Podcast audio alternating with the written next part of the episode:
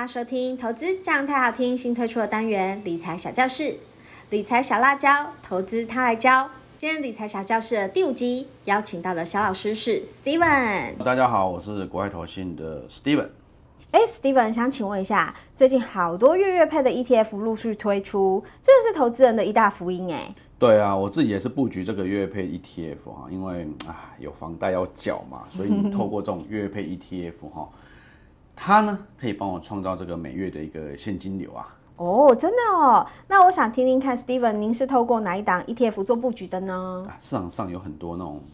月配的 ETF， 我们有分股票型啊，有债券型啊。那我自己本身是做一些功课啦，因为对我这种想要缴房贷，每个月都来催缴的情况下，你每个月最好要有吸收收入哈。那所以一个稳定的现金流，这非常非常重要。那你也知道像这种股票的配息啦，它容易受到企业的增长啊，还有大环境影响啊。今年公司表现不错啊，不代表明年会配得比较高哦，这是要特别注意的哦。所以因为它可能股价已经上去了嘛，所以它可能不确定性会比较高啦。但是我们反观这种债券 ETF， 大家最近非常热的哦，它的配息来源主要来自于这个所谓的债券的票面利率嘛。那什么叫票面利率呢？就是说债券在发行的时候，它就印在上面这个应付利率啦。因此从债券 ETF 来看的话呢，我觉得长期它会比较稳定，那它也比较符合我们这种需要稳定的配息跟现金流的人啦。哦，听起来月配的股票 ETF 在配息上面的不确定性是比较高的，但是债券的 ETF 是相对比较稳健的咯。对啊，因为在风险属性上其实差也蛮大，比如说一般我们就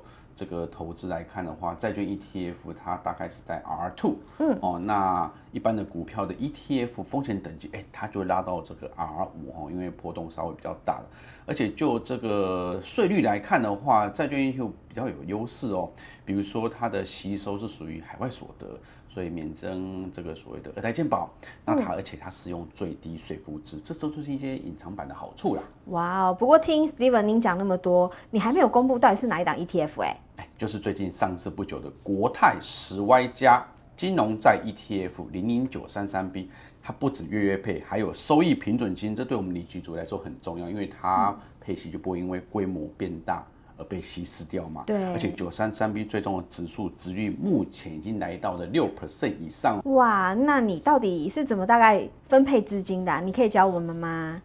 其实很简单，所以想好说你每个月需要多少现金流，这边简单计算一下，就是说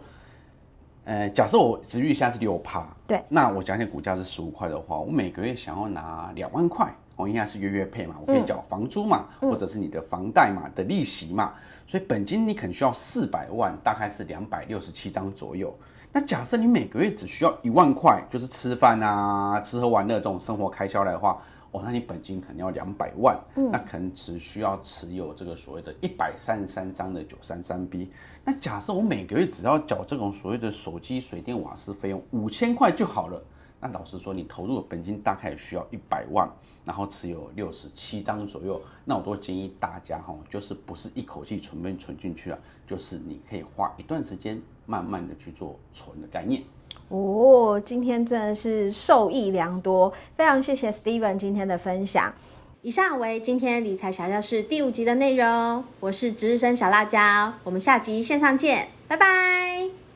投资一定有风险，基金投资有赚有赔，申购前应详阅公开说明书。